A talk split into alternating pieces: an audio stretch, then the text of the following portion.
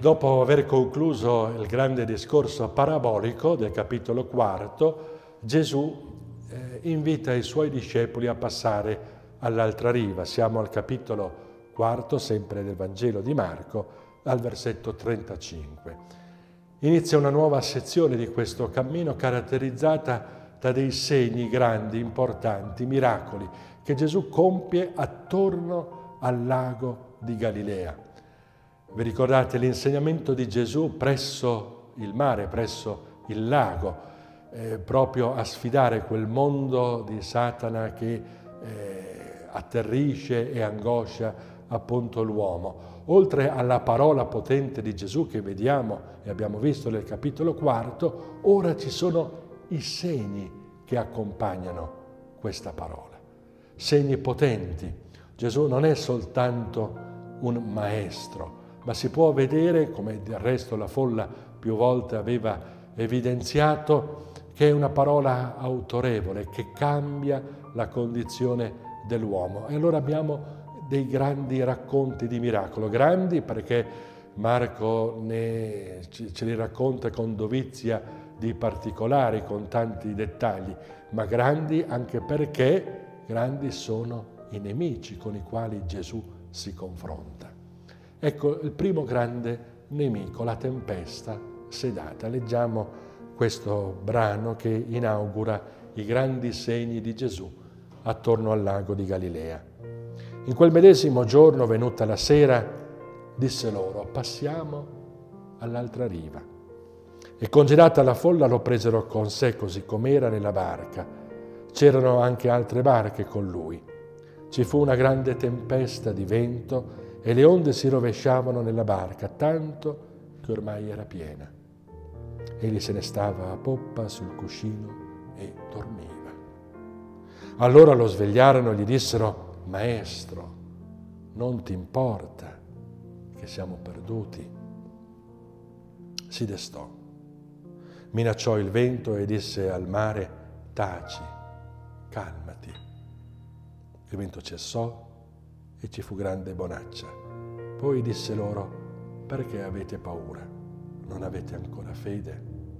E furono presi da grande timore e si dicevano l'un l'altro, chi è dunque costui che anche il vento e il mare gli obbediscono? Ecco, in quel medesimo giorno, cioè quale giorno? A conclusione del grande discorso parabolico, Gesù dice ai suoi discepoli, venendo la sera, passiamo all'altra riva. È Gesù che indica quello che è il cammino da compiere Congedata la folla, lo presero con sé. E nel momento in cui incomincia la traversata, ecco la tempesta. La tempesta. Ci dicono gli studiosi che è frequente che il lago di Galilea per una serie di eh, giochi di vento eh, e di valli sia eh, improvvisamente sconvolto dalla tempesta tempeste che, eh, data anche la profondità del lago, possono essere veramente pericolose per coloro che soprattutto di notte lo stanno attraversando. E con il momento in cui si scatena questa tempesta, Gesù dorme, nonostante le onde si rovesciano sulla barca, tanto che ormai era piena. Ed è in questo contesto che i discepoli si rivolgono a Gesù con una domanda che è anche una critica. Maestro, non ti importa che andiamo perduti? È una frase tremenda. Non solo diciamo siamo perduti, stiamo andando a fondo, colando a picco, ma tu non ti vedrai da fare, addirittura tu dormi nei confronti della situazione nei, eh, che, di grande pericolo che stiamo vivendo. Non ti importa che siamo perduti.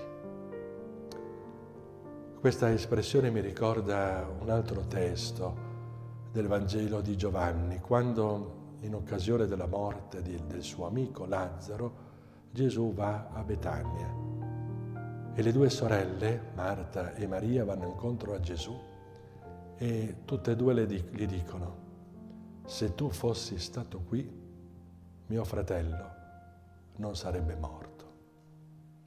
Che è anche una critica, ma com'è possibile? No? Vi ricordate? Ti avevamo informato che il tuo amico era malato e tu ti sei preso del tempo e quando sei arrivato ormai è da quattro giorni nel sepolcro. Quante volte questa parola dei discepoli o delle due sorelle affiora anche sulle nostre labbra e nel nostro cuore. In un salmo si dice, Signore, dove sono le tue grazie di un tempo? E vi ricordate quel poema straordinario che è il libro di Giobbe? Quante volte Giobbe contesta Dio che un tempo lo ha benedetto e gli non ha fatto mancare nulla ed ora egli si trova in una condizione di estrema solitudine dove ha perso tutti gli affetti, tutta la possibilità di sostentamento e addirittura anche una piaga sta sconvolgendo il suo corpo. Ecco, ci sono dei momenti nella vita in cui queste parole dei discepoli e degli uomini e degli amici di Dio le sentiamo veramente nostre. Dov'è Dio? Dove sei? Perché non intervieni? Perché noi ti abbiamo pregato, abbiamo fatto tante cose per chiedere no, un cambiamento una, per la nostra vita, per la vita delle persone a noi care, per la loro salute e sembra che dall'altra parte ci sia stato un muro, un muro di silenzio. Non ti importa che noi pariamo. E Gesù si sveglia, si sveglia, minacciò il vento e disse al mare, taci, calmati. Bello questo modo col quale Gesù, semplicemente con una parola che già aveva utilizzato. Se vi ricordate, nella sinagoga di Cafarnao, quando iniziò il suo insegnamento, un eh, spirito impuro si alzò e gli disse, io so che tu sei il santo di Dio, sei venuto a rovinarci. E Gesù, rivolto a quello spirito impuro, dice, taci.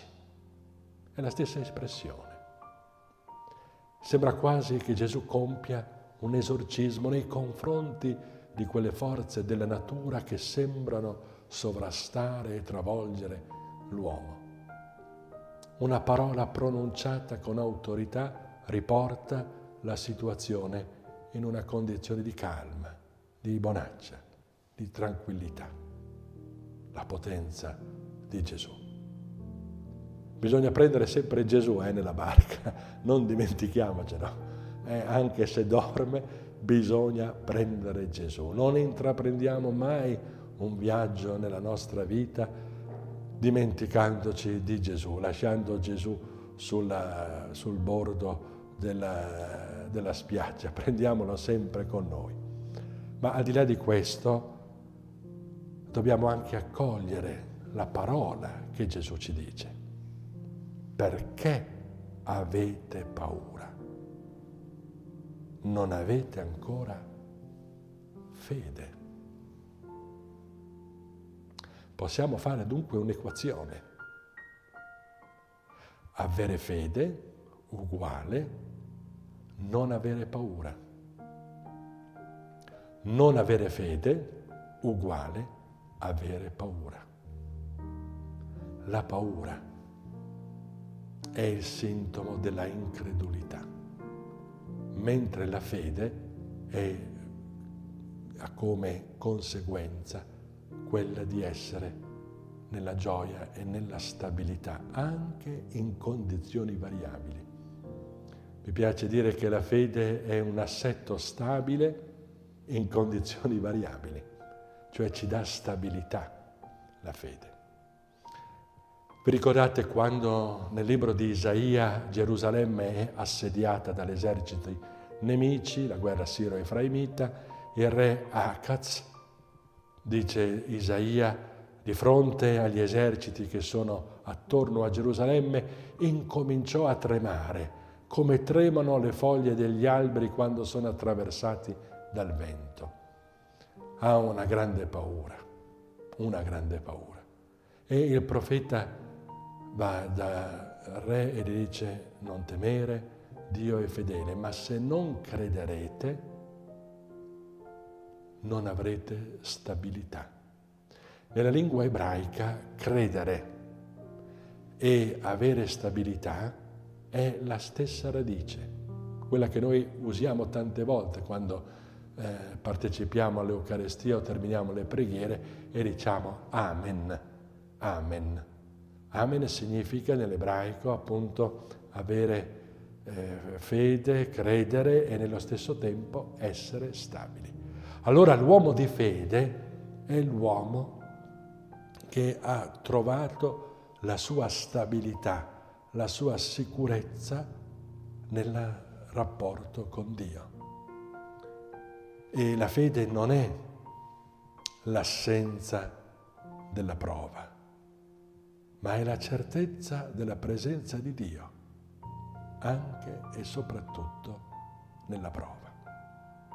Quindi non avere fede, non, avete, non dice avete poca fede come nel passo parallelo del Vangelo di Matteo, oligopistoi, uomini di poca fede. Qui Gesù va proprio nel cuore e dice non avete ancora fede.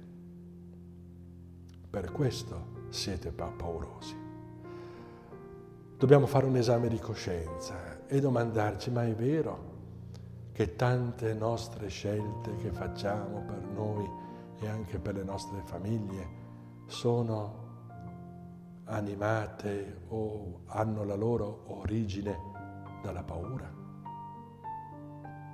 Abbiamo paura, abbiamo paura di ammalarci, abbiamo paura di non avere più soldi, abbiamo paura degli altri, no? delle persone, tante paure per cui tante nostre scelte sono determinate da questa paura è per questo che sono scelte che non lasciano una traccia profonda nella nostra vita e cerchiamo in tutti i modi di salvare noi stessi.